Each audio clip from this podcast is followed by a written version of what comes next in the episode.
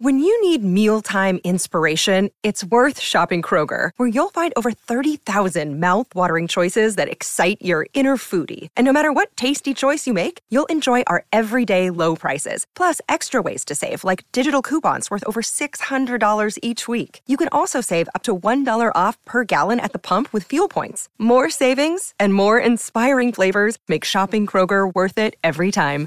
Kroger, fresh for everyone. Fuel restrictions apply. Another day is here, and you're ready for it. What to wear? Check. Breakfast, lunch, and dinner? Check. Planning for what's next and how to save for it? That's where Bank of America can help. For your financial to-dos, Bank of America has experts ready to help get you closer to your goals.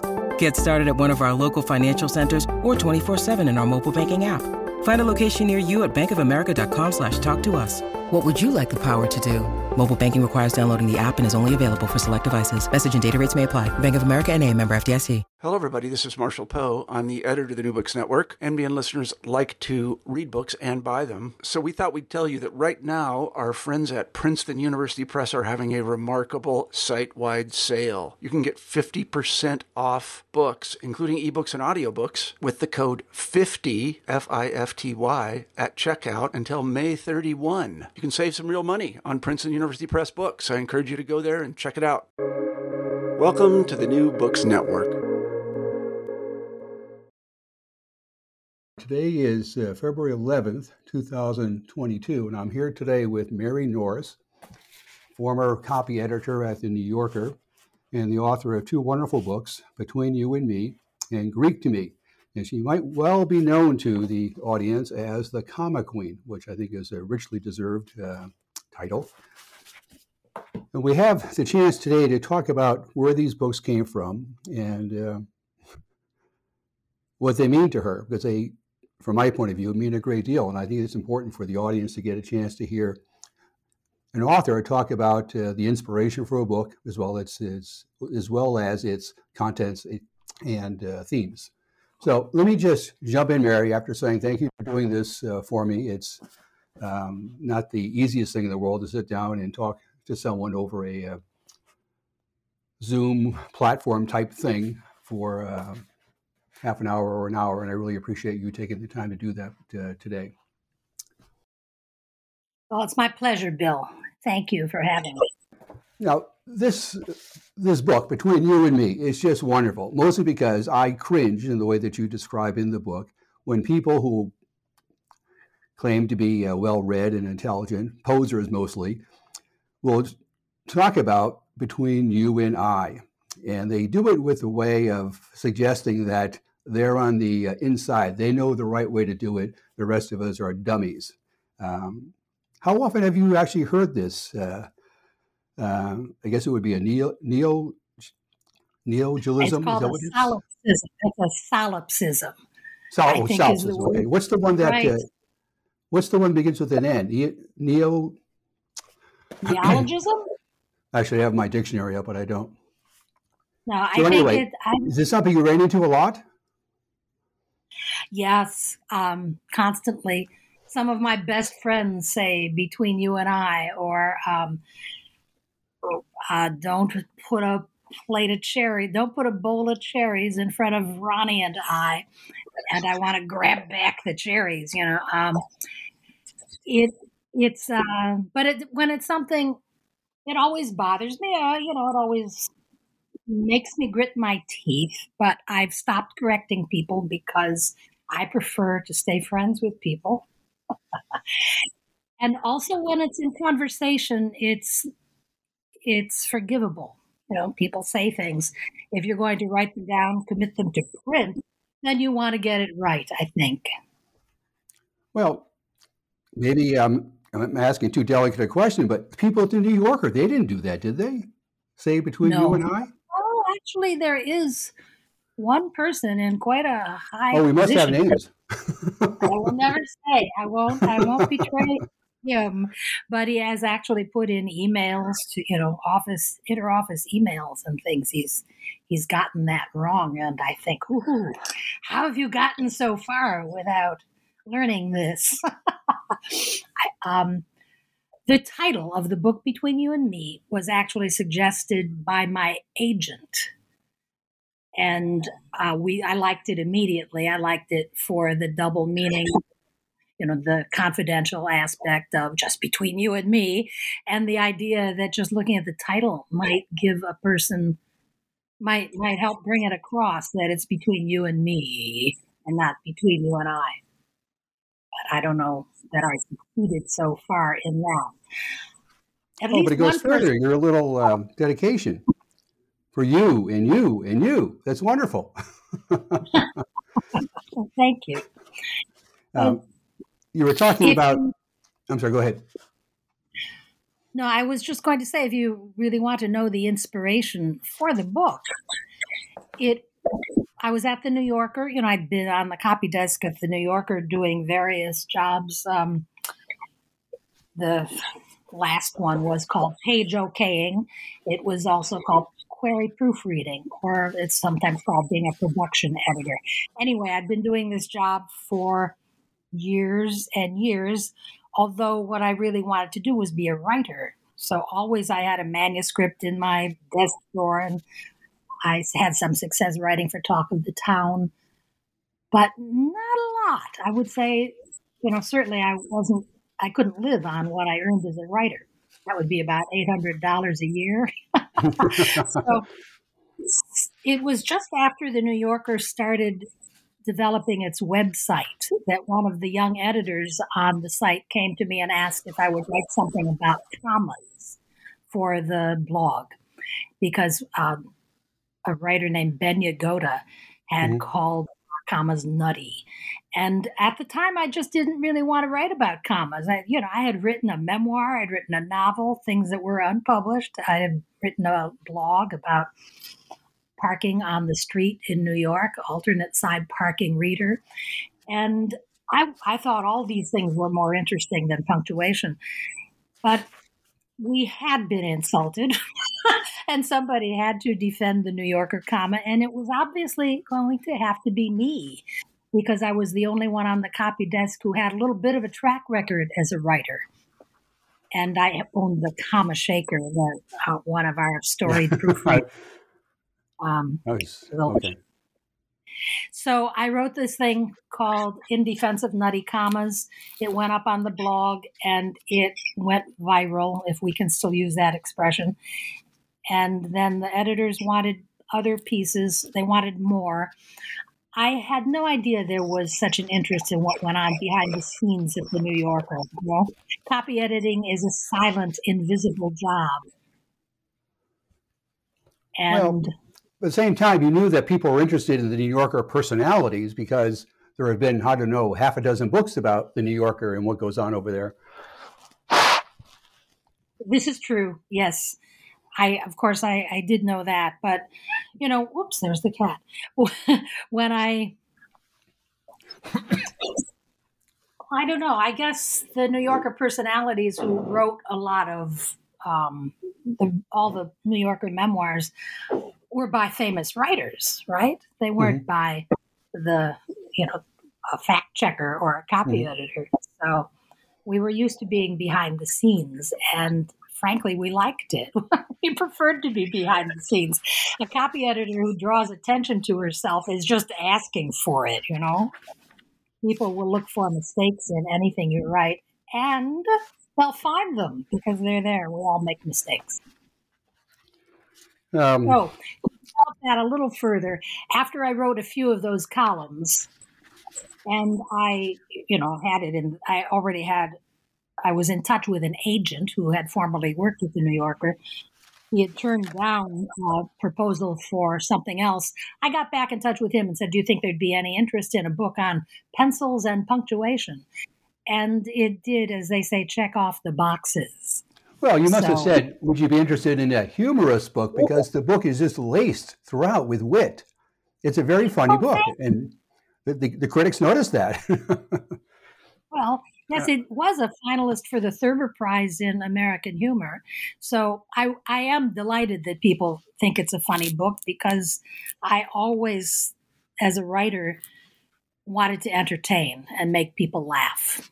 From well, the, the reason I, I, bring it up, the reason I bring it up is that uh, the, the wit, the humor, it uh, is undergirding this kind of uh, casual approach almost to punctuation because the bottom line is if it works, use it. If it doesn't work, then don't use it. There's nothing, uh, you're not a disciplinarian, is what I'm saying. Right. Oh, thank you. Yes. um, and you know, the book is written. It's not. It's not a style guide. It's a a book that was. I had a lot of help input from the editor of the book, a genius of an editor named Matt Weiland at W.W. Norton, who helped me develop it because I could write things that were 800,000, 1,200 words, but I didn't know how to shape a whole chapter and make it lead into the next chapter.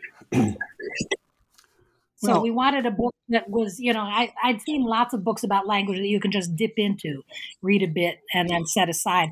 But we wanted a book that you could start at the beginning and read through to the end. Well, you had to make this decision early on about um, the approach because you had lots of competition. And I'm holding up now my uh, guidebook, Modern English Usage by Fowler. You have three or four other pretty good books. I like, for instance, the Kingsley Amis book, The King's English. I find very useful. I don't know if you've uh, worked with this one. Uh, and there are a few others that I, I'm not a fan of Bryan Garner, so I'm a little surprised that you mentioned him in your book. Uh, but the point is that there are some good style guides out there. So when you decided to write uh, your book, you had to be aware that you didn't want to just go over the same ground as these people did. And I assume that's where the humor or the point of view is perhaps the better way of putting it. The point of view came in. The point of view came in first. Well, I mean, I was a writer before I was a copy editor, and I, I, I guess the they the editors were interested in such a book because it came from my point of view. I figured out when I tried to write, say, a bit about pencils. Um, I went to this pencil in New York.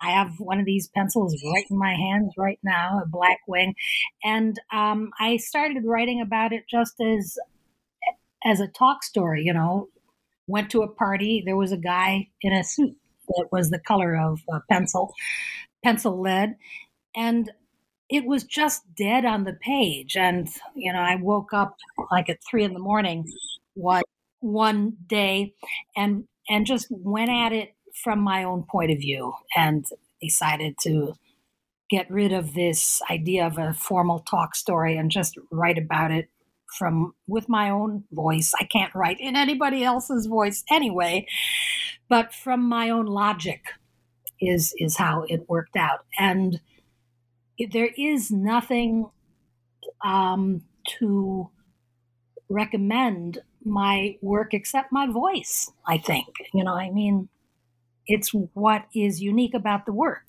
Uh, well, it, it's that plus the vast uh, uh, experience that you have, all the different uh, things that crop up uh, repeatedly that call for interpretation. But when it comes to pencils, I want you, if you could, to explain something to me. What is a blue pencil editor? Isn't that a phrase that goes with being a copy editor? Blue pencil? Um, you know, I can't tell you exactly. There are red pencils and there are blue pencils. I think a blue pencil editor is probably somebody who um, does line editing, which is different from copy editing. Copy editing is just making small changes to make uh, the style of a piece conform to a larger style at a magazine or a book publishing entity. That that's probably your red pencil editor, but the blue pencil editor is suggesting more interpretive changes. Okay. Well, one of the things that you um, must have thought about quite a bit was how much of the New Yorker culture you wanted to, I don't know, reveal or just discuss. Because to give life to the points of punctuation that you're making, part of the discussions of the hyphen or whatever it is that you're talking about, you use examples from your own work. That is to say, the copy editing that you were doing at the New Yorker. Did you have to ask people if it was okay to talk about something that came up involving their prose?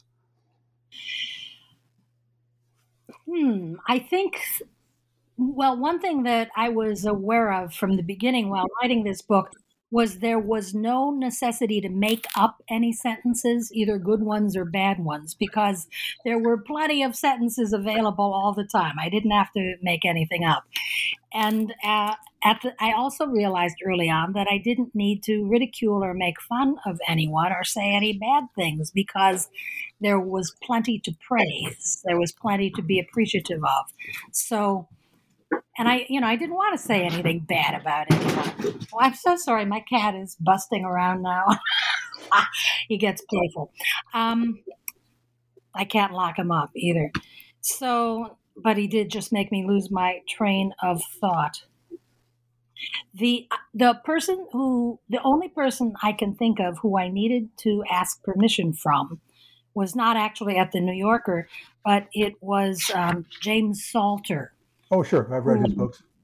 Commas I, I, I disagreed with, but came to the realization that, you know, there are these two approaches to punctuation. One is by ear, and one is by grammatical logic. And at the New Yorker, we were into the grammatical logic, the underpinnings of syntax. That it, the, that's what punctuation is supposed to do. It's supposed to enhance the shape of the sentence and the paragraph, etc., just to show you what's going on if you can't figure it out. The writing, the, the main thing really is word order. If the words are in the right order, the reader will be able to get it. But the New Yorker is all about helping the writer along, keeping things perfectly clear. And then there are the more, I, I think of them as rather or I did think of them as the more arrogant writers who just think that they should do it by ear the way Charles Dickens did. And they're none of them Charles Dickens, by the way. but I've come to the realization, thanks to James Salter and also thanks to um, Richard Ford, sure. that the best the best thing is a combination of the two approaches. You know, you have your principles that you stick to when you're copy editing or when you're writing, and you use but and you use proper punctuation. But there are also times when you just really need to throw in a comma, just to make sure that something has your cadence. What about the relationship between uh, punctuation? We are talking about that, but but the bigger point about style. Um, does the copy editor have any input on a writer's style. What I'm thinking of is this. I saw a wonderful interview with uh, John uh, Updike towards the end of his career, and he was being kind of pressed by the interviewer. And he said, "Yeah, I get it. I know I write over the top sometimes. I, I get what they're complaining about these critics when it comes to my style. I get it." But at the same time, what he was saying but not saying is, "But I'm never going to change because this is what I do. This is what makes me who I am. I'll die for my sentences," is what he was saying. Right. So I was right. wondering, do you ever get to that point with someone like him where you make a suggestion of, well, maybe there's just one too many adjectives in this sentence? Can you pare it down? Or is that something that is the general editor's uh, responsibility as opposed to a copy editor? Well, there are various layers of copy editing, levels of copy editing. When I refer to style in the context of copy editing, I'm talking about house style talking about nothing interpretive, but just the way that we spell dialogue with a UE on the end or catalog. Okay. So spelling preferences and the introductory comma and the serial comma, which is crazily controversial um, and shouldn't be. But as far as a writer's, as John Updike style, you know, when I re- copy edited John Updike, I didn't dare, I would not dare question things. I mean, I'd fix his spelling. I caught him once he spelt Michelangelo wrong, you know, and that's about the worst thing that, that I could say about John Updike. If his style was sometimes florid and over the top, that was his style. No, we wouldn't touch that. If the only thing that I I did once have to sub for somebody who was uh, Updike's editor, um, and she was actually the query proofreader and the query the okayer, that job that I did aspire to and reach at last, you are allowed to bring things up then, but you have to be so tactful, right? Anne was very tactful. You don't say, we have a problem here or anything that will put somebody on the defensive. Those great writers like Updike and McPhee, they want to know, they want to know what we're thinking because they want to be in you know they they know what they are they know what they can do but they also know that things sneak through and they don't want things to be unclear. And they want a response. They're they're very attentive to copy editors remarks and suggestions what, what, caught, what caught my eye was the uh, reference you make it a couple of times i think in the books about how some of the writers would send in immaculate was the word you use immaculate copy which almost I certainly have never given any editor immaculate copy, never ever. Um, it's almost a, a, a, warning: do not touch this. Yes, well, it's been gone over. Um, like John McPhee and John Updike, especially, were attentive to detail, and not all writers are that attentive. And actually, they were more well, I don't know. I loved reading. You know, I got paid to read John McPhee, to read John Updike. Nobody is going to complain about that. But I would get a little more of a workout reading um, John Seabrook, say, who is a very good writer, but who leaves enough for the copy editor to help him with. It's just more fun. You know, I mean, it engages the copy editor, and he is also very appreciative of help in making his sentences clearer. Now, some writers, they really don't want anything improved. They think it's fine the way it is, and they can be a little defensive about it. And my policy was always to make, if something really bothered me, I'd requery. And if they still wouldn't change it, I'd try one more time. And then after three times, it was, it's, you know, their name on the piece, and I would back off. I run into people sometimes who uh, define themselves by their uh, prose styles. They uh, know that they have the gift, and they're going to let you know it, and they're going to uh, adopt a superior attitude, and nothing will ever change that. Because this idea of, of a good prose style is for them the, the, core of their being. It matters more than anything. Were there a lot of people at the New Yorker in the hallways with attitudes like that? That they, they knew that they were great writers, and that was what, for them, defined who they were. Well, I maybe it's the crowd I run in. I don't know, but yeah, there were a lot of people. You know, obviously, if they're writers, professional writers, as opposed to dabblers, amateurs, they are they have a lot invested in in being a writer. But it's also, in another sense, it's just a job. You know, and at the level of journalism, I mean, again, I'm going to fall back on John McPhee. That he is somebody who, um, you know, his prose is is art. It's it's literature. It's more than journalism. So he, you know, he rose. Why can't I say this right? He rose the level. He raised the level of of prose to an art with his work, but he's not precious about it that's a very good word that you used because every time I've watched, I don't know, 10 or 15 John Updike interviews, and that's the word that comes across to me that he is precious about his writing, that he believes, I think, that he's the only one who can do what he does. maybe he is, but he's extraordinary, he was an extraordinarily gifted writer. And I think it gave him a sense that said, I can do this, and in a way, character doesn't matter in my novels, plot, I don't really care about that. I'll give you a rabbit story from beginning to end, but I don't really care about novels and their plots. I just want to give you these sentences that only I can give you. That might be too harsh, but that's the way he comes across to me. Hmm. Well, but speaking of John pretty... McPhee, let me just throw this in too. John McPhee changed my life because I was 15, wow. I think, 15 years old when he came out with A Sense of Where You Are, the first book in the New Yorker, or the first article that was turned into a book about Bill Bradley. At the time, I was a high school basketball player or junior high school, whatever it was. And he was able to show me things about basketball that I never knew existed. But he also showed this connection between literature, the word, the sentence, the paragraph, and what I was so obsessed with. Uh, there was something about his ability, he just put his fist right in there and just got right to the heart of it. and he put it on the page. And I don't think anyone had ever seen anything like it, where he was writing about this college senior practicing, where he wouldn't he would take uh, different spots on the court, and he would take uh, he had to hit ten out of thirteen shots before he moved to the next spot in his his uh, his circle of, of shots.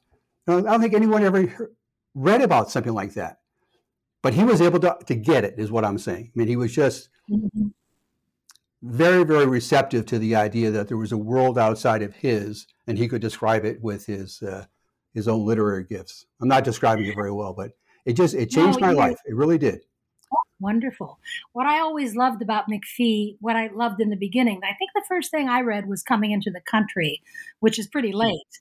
And I was in graduate school. I did not grow up reading The New Yorker. I came to it rather late. Um, but what I loved about McPhee is he keeps himself in the background. You know, he really gives gives the um, everything to the subject of the prose, and he uses everything that he has. But he's not somebody who is navel gazing all the time. You know, he just really gets across information. It's run through his sensibility without him being in the foreground. So he's like a filter.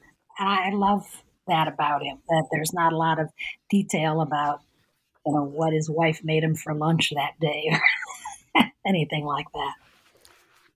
I got the idea that he was easy to work with when it came to the editing process, was he? He was and is a dream, yes. First of all, the copy is immaculate, you know, and so you're getting paid to read it. And if you find something that you think is, um, I don't, you can give, give him things. For instance, I once suggested, because I, I don't know how I knew this, but when he referred to somebody from Manchester, I had just learned that the word for someone from Manchester was Mancunian. Mm-hmm. So on the in the margins I was able to to write would you like Mancunian and he later wrote in his book um, draft number 4 that it was as if I had handed him a gold coin he loved the word and he loves those words known as den- demonyms that are words for denizens of a place and so that was when our friendship really began was when we started trading demonyms. well, you seem to have had an effect on certain writers for sure. I'm looking at this uh, page 37 talking about uh, Philip Roth, who says, Who is this woman? Referring to you, of course. And will she come live with me? you must have been pretty excited when you wrote that little uh, anecdote. And then, of course, he ran into trouble. So, how do you feel about that now? oh, well, good point. I don't really. I think that Philip Roth is, you know, Philip Roth's work is going to transcend the trouble he ran into over his biographer, if that's what you're talking about. Yes. Um, but that bit barely made it into the book when they were doing the publicity, the promotion for Between You and Me. You know, the people at the publishing house kept writing about how I'd edited. Uh, John McPhee. No, I mean they they kept mentioning John Updike, and of course I I'd read and and worked a little bit with Updike, but the person I loved working, work whose work I loved working on, was Philip Roth. And if they were going to mention anybody at that of that status, let it be Roth instead of Updike for me. So they finally said, well, the editor, and I kept changing that in the promotional copy from John Updike to Philip Roth. And the editor finally said, well, can you give us an example of um, something you worked on with Philip Roth? and that's when I wrote. I wrote it on a bus. That little mem- remembrance of what he wrote on the proof. Um, Who is this woman, and will she come live with me? What elicited that I have never known for sure because he never talked to me, never addressed it. But and I didn't follow up on the proposition. Um, it was just that he liked that I didn't do anything, and I found one teeny tiny mistake, and he thought I would make. I think he thought I would make a pretty good housekeeper, which would um, not have been true. So. all right. Well, I have to ask this this question of: Were you surprised when the book became a bestseller? I'm sure modesty will yes. make you say, in part, yes, of course, I was surprised. But you must have known that you you were onto something. If people wanted to, you mentioned this earlier. People wanted. There's almost this insatiable desire to know more about uh, writing, the process, the people. But I really didn't know. I, I really had no idea that my day job would turn out to be my great subject. You know, I, I was surprised that it was generally popular. I was a little worried because, of course, the editors and the agents would be interested in this because that's their job too, was words and books. But when it became popular with the general public, that did surprise me. But then I realized that everybody is invested in the language. Every, you know, it's all our language, and everybody feels it very privately and personally that it's it's my language and has opinions about it. So I think that's part of the reason for its popularity. That and I guess the New Yorker mystique. And I hope that it's it had its value as entertainment too. Were the uh, publishers surprised to the extent that it was a big bestseller? Um, well, let's see. The editor called me and was delighted. You never know. You know, publishing is such a gamble. Mm-hmm. Um, you, you never. I don't. They're always taking a chance, and um, and of course they were delighted. I don't think they were surprised because that's what they hoped for. Mm-hmm. Of course is that kind of success. What I was disappointed in, I mean, we're talking a lot about uh, Between You and Me and less about the Greek book. I was disappointed that the Greek book didn't do as well as the um, other book, the, the first book. But people seem to be a little Americans are scared. Well, you, have uh, stepped on my transition because well, I was just going to oh, say or ask you that one of the things that the success of the first book did was create this enormous, I imagine, enormous pressure on you to come up with a good subject for a second book because you had reached an audience and they wanted to know more and you had to decide, well, what do you what do I think they want to know about now? I think it's a wonderful book, by the way. I think it's an absolutely um, as candid a book as you can get about uh, a person's life in a way. Because what you were saying, if I understand this correctly, is that this language, this country, changed your life. Yes, yes.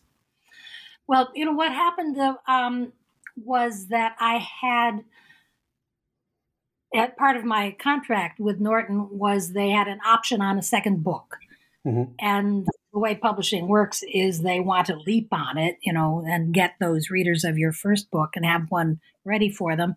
And I had actually been talking with my editor about writing a book about boats, um, and and the agent wanted, you know, you have to, he, despite the editor and I having an idea for a book, it has to go through the agent. And if the agent thinks it won't sell or that I don't know enough about boats to write a book about it, he can put the kibosh on it, which he did.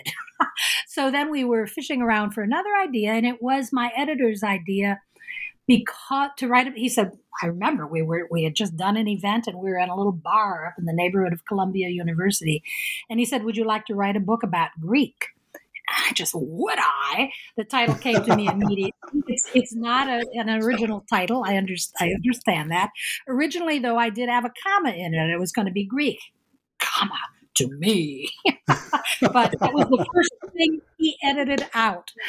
Um, but the reason that he thought of it was that in the first book, you know, I was studying Greek for a lot of the time that I was a copy editor at the New Yorker, and they ended up paying for me to study Greek because I made the case that it made me a better copy editor. And you know, studying any foreign language will make you understand your own language better. And while I was so, you know, I had a lot of examples of of etymology how etymology helps spelling. And so many, many English words were made up out of Greek or came to us directly from the Greek, or maybe not directly, um, real, uh, what would you call them? People, philologists will will say it comes through Latin. and they must know what they're talking about. But I skipped Latin, so I I just go back to the deep roots in the Greek. Um, I while I was working on the first book and I was under de- pressure of deadline, I was invited to Greece to go on a press tour, and I couldn't turn it down. Although I should have been home mm, writing, working on the grammar book. So while I was in Greece that time, I to make up for it, every day I wrote a little something about the Greek alphabet with the idea of getting it into the, the book about the New Yorker. So I'd written quite a lot of this stuff. And of course, it all ended up on the cutting room floor. And that's one of the things that gave Matt the idea that I could write a book about Greek because I already had a start on it. Those things turned out not, very few of them made it into the, the book in the end because now, it was a very hard book to write. The first book, you know that thing that they say about um, the book being the tip of the iceberg? It turns out, I thought it was original with me, and it turns out it was Hemingway. But there is a huge mass of things, you know, mostly um, drafts that didn't make it into the final um, into the book itself that you know research and things that and emotions and life experience that inform a book without actually appearing in it. So these things get edited out, but they're part of the base. So that was a pretty big base in the first book, being about the New Yorker and the English language. But imagine how much more territory the Greek language formed and how many more many many many more people had written about about it before me. And i thought i had to absorb digest all of that before i could write anything myself. And by which time i would be 150 years old and not capable of doing much of anything i would think. So at some point i, I you know the editor said enough research just write it. And i had to really fall back on my faith in my own understanding and experience of the language and of the country and and draw on that and believe that somebody would that I had something interesting to say. Well, it was not always easy. All right, let me let me press you about this because what struck me is that the fact that Greek is so difficult is important. So that you write about traveling as a tourist there, and you talk about this sense of alienation that was so formative to your experience in being in a strange place. Did the language itself, did the Greek itself produce this sense of alienation that you had to fight through to, uh, to get comfortable with it? Because once you're comfortable with the language, once you're comfortable with the people there, once you're comfortable with the country, you blossom. That's the only word I can think of to describe what the book is, I think, showing. You blossoming. And you have several scenes that I think are designed exactly to show that. Um, but is the difficulty of the language really, in a way, essential to the journey that you go on uh, in studying the language? Well, yeah, I first felt that feeling of alienation in London when um, you know I didn't get to travel until I was overseas until I was about 24, 25. And then I, my first trip was to England and Ireland because I had read so much English literature and I wanted to go to the homes of famous writers and see the daffodils of Wordsworth and all that. Um, and I had that sense of alienation in England, in in London, in my own language. You know, they would they talked funny. and if I couldn't, I couldn't bring myself to say lift instead of elevator because I felt like a phony and everybody knew that I was not English. So I think the sense of alienation is part of the travel experience. Mm-hmm. And as um, and I did, I was a little worried about going to Greece because I thought if I feel alienated in London, how am I going to feel in Athens? When I can't get back home fast, you know. and I actually traveled first. I prepared for Greek by studying Spanish and going to Mexico. Oh. I wanted yeah, I wanted to be in a place with a foreign language where I could get home fast. where there was no ocean between me and home. Um, so that worked out pretty well. I enjoyed Mexico, and I don't speak Spanish now, but I had enough. I could, you know, it was garbled Spanish, of course, but people were kind, and I enjoyed it. Um, as far as Greek being difficult, it's you know it's not easy, but people see it as difficult mostly because the alphabet looks so strange, and it's just a matter if you can get over the hurdle of the alphabet. It's you can sound out any Greek word, you can stare at it long, and sometimes figure out what it means by you know transliterating it into um, an English word in your mind. You could you know vivlio, um, beta, iota, beta, lambda, omicron, vivlio pronounced, you know, the B's, the betas are pronounced like V now.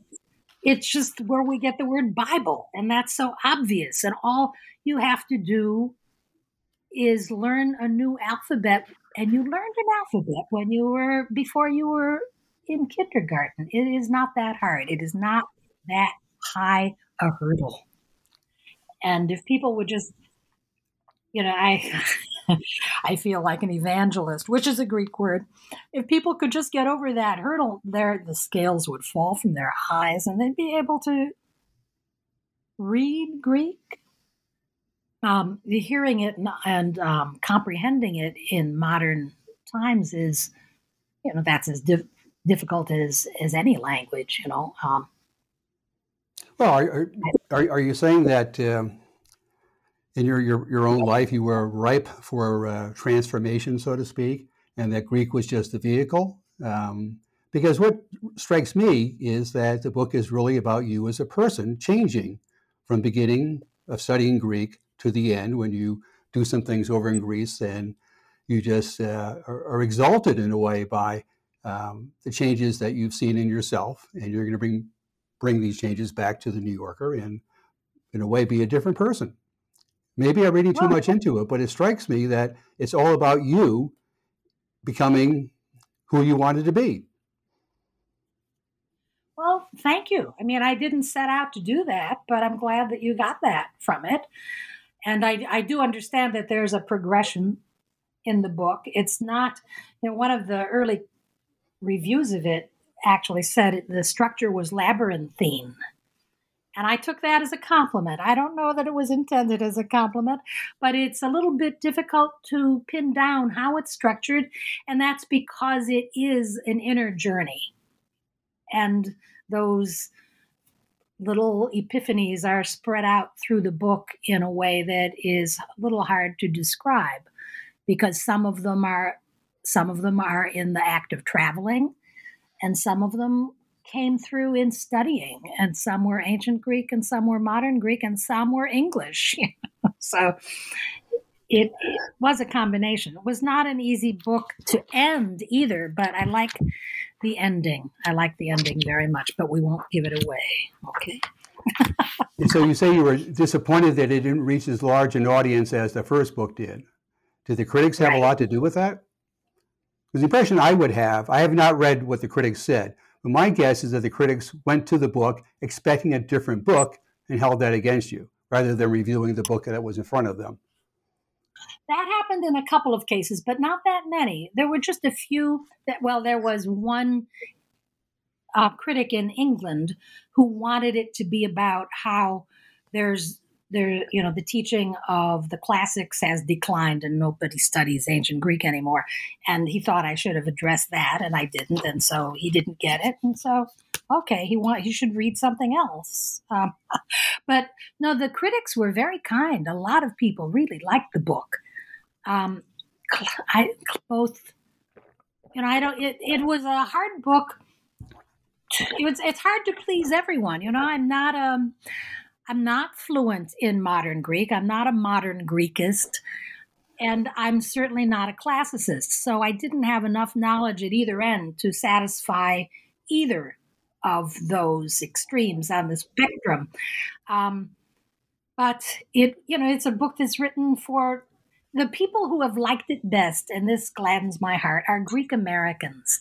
They're people who want, who are um, happy to see a foreigner, a xenia, enjoying their language and appreciating their language. They like seeing that because the Greeks don't get, um, Greek Americans, I don't know that they get enough respect. Anyway, they have been really, really kind to me about the book.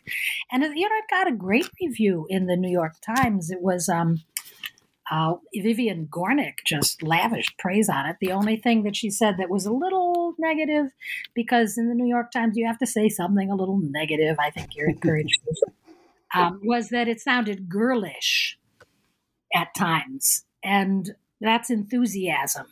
And I don't know anybody who there was somebody else who thought I gushed, but I would never ever criticize anyone for being enthusiastic. You know, to be enthusiastic, that's another Greek word. It's to be filled with something from the gods. So that's not. That doesn't seem fair because what you were doing was uh, remembering growing up in Cleveland, and you have, a, you have a very clear memory of what happened, and it was fascinating. The dynamics within your family, within the school system. Uh, I was actually really surprised by this idea that you learned the alphabet backwards. That you guys had a song that went with that. Oh, we're yeah. almost we're almost the same age. I think we're a year apart. Uh, I in my school did not learn it backwards. I asked my wife; she didn't in her school. Uh, my kids in Minnesota did not learn it backwards. So you must have been in this special place where they taught the alphabet backwards. That's pretty impressive. Catholic school. well, Cleveland, after all the success with the uh, the first book, you, you were telling me that you had a memoir and a novel sitting on the shelf. Did you press for those to be published? Well, originally of course i had a i wrote the novel first and it was you know, i'm not good at fiction. I don't think i'm good at fiction. I really like truth and hard facts.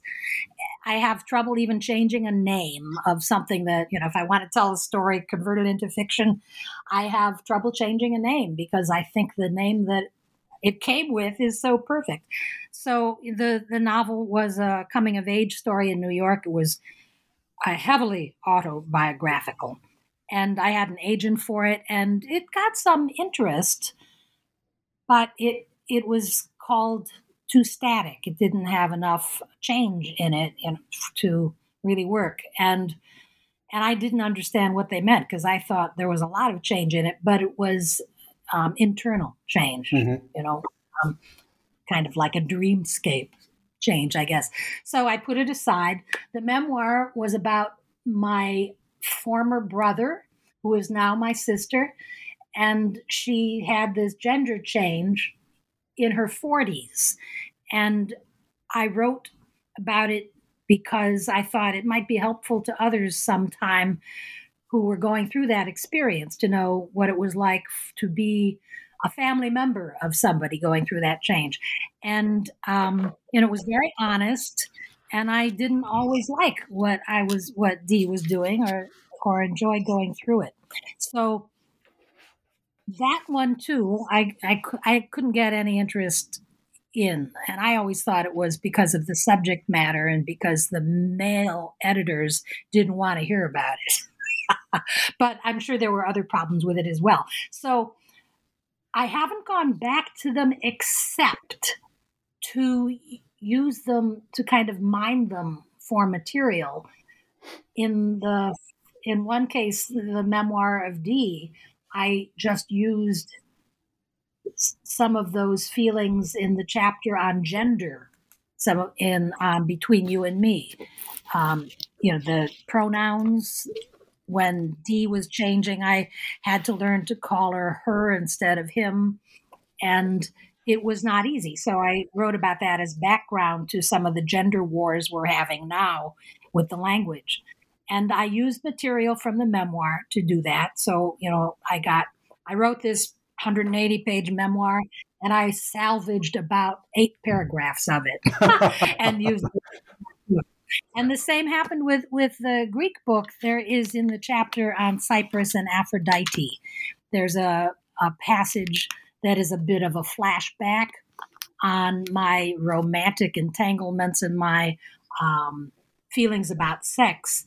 And I had been in analysis for 10 to 15 years. It's that old Woody Allen joke, you know?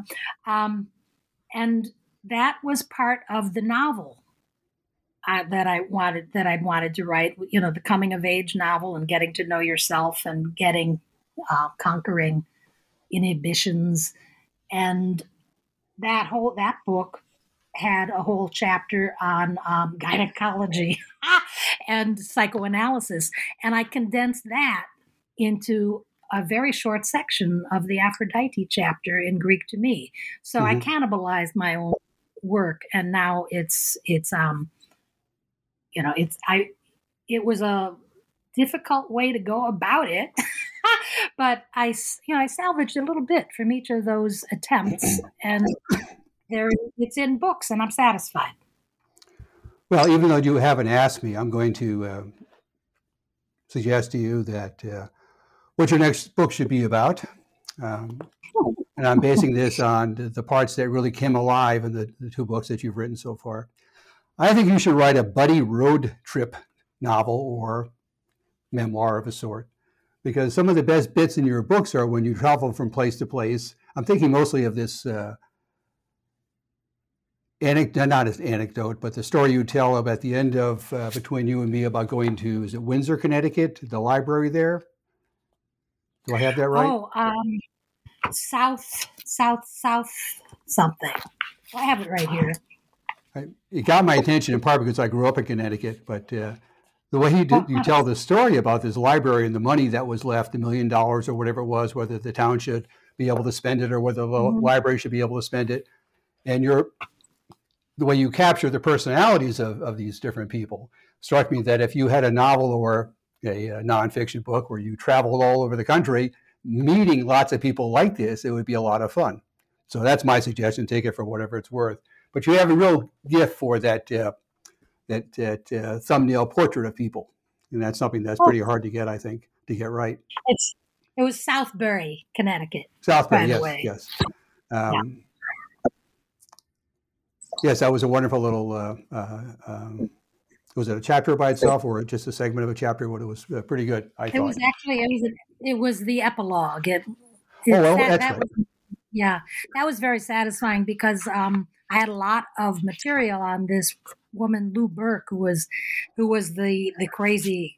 Like maybe you're not supposed to use the word crazy anymore, but she was a scary, angry woman, and and she did not make good copy, frankly. so it was a surprise to me. Uh, you know, something I wrote about her. It turned out to work as the epilogue.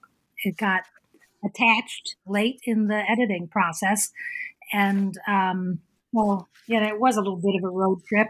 I thought you were going to say the road trip to the pencil sharpener museum. well, yes, that, that's even better.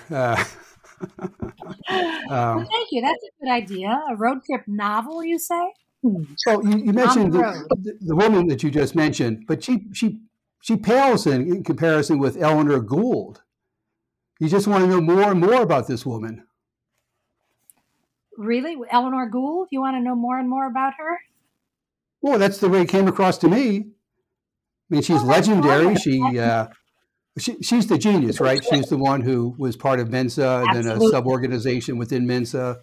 Yes, absolutely. She was also, uh, I wouldn't say that she was frightening as so much as she was intimidating. And she did not, there was a woman who did not suffer fools gladly. Lu, if you asked her a question, appreciated it that you wanted to not be ignorant. You ask an ignorant question, well, good. You're facing your ignorance and you're getting past it and learning something. Whereas Eleanor always had a bit of an attitude about is that is an ignorant question. and she would give you kind of um um well she looked down on you when she was answering it, I guess. So that was hard. But I have tried to pursue a piece about Eleanor Gould in more depth. I took a road trip to the place where she went to high school, East Palestine, Ohio, which has turned into a center of paper recycling of all things. So that mm-hmm. seemed a little a little on point actually. um, yeah, I mean, it's someone who's been reading the New Yorker for what 30, 40 years, I guess now. Um, sure, we all want to know more about these personalities uh, behind the scenes.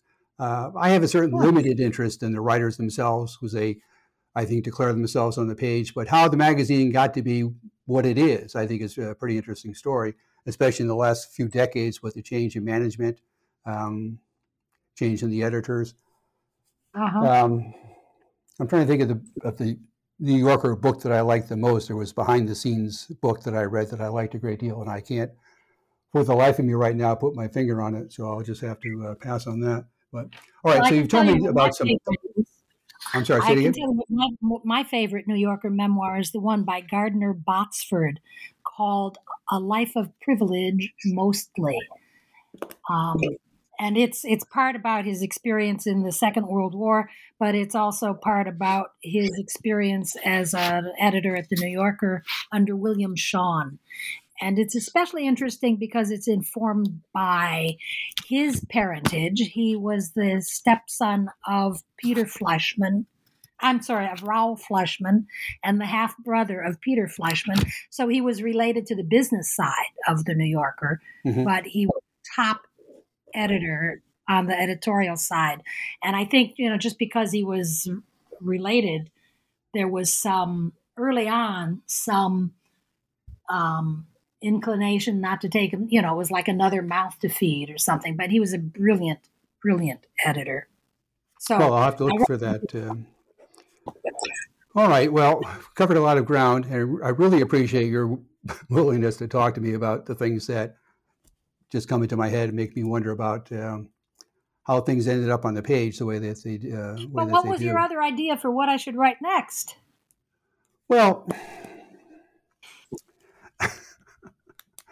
Oh, you have a, a, a gift for, for I was wondering the, what uh, you said. You had a couple ideas of what I should write next, um, and I want them. one of the best things about your your writing is your willingness to expose yourself in a good way. Huh. One of the things I liked was a little section you have about pronunciation of words and how you've uh, often, uh, for much of your career, mispronounced something until someone told you the correct pronunciation, or you went to the Merriam-Webster uh, w- website and hit the button that said, uh, um, "What does the word sound like?" You have no fear of ignorance, which I think is a great, great thing, because there is no reason for anyone to be afraid of ignorance, because ignorance is just a question of exposure. Um, if people mispronounce something, it's just because they haven't heard it pronounced correctly. That's all. Um, so to have you moving in a world, this is probably more of a novel than anything else. Moving in a world where you're always exposing other people and their views on things like ignorance and how they're superior because they don't see themselves as having any sense of ignorance about anything. I would be, I would think it would be really funny to read, because you have that certain, certain gift when it comes to characters. Um, that's why I was drawn in part to this Eleanor Gould um, woman, this character, because of uh, her comes across as near disdain of the world.